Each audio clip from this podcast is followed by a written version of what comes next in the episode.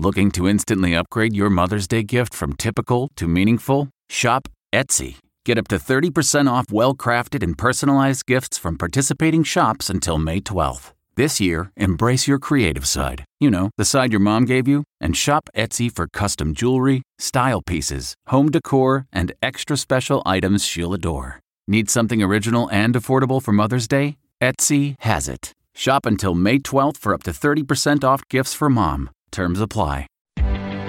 Reporter's Notebook. I'm Steve Futterman in Los Angeles, a very hot Los Angeles where right now parts of California are experiencing an unprecedented heat wave. Yes, we have had high temperatures many times before, but the duration of this heat wave and the fact that it's taking place in the middle of a lengthy drought makes this different. For years we've been warned about climate change. Some have rejected claims that the change is being caused by man's behavior, suggesting instead that we are merely going through a cycle.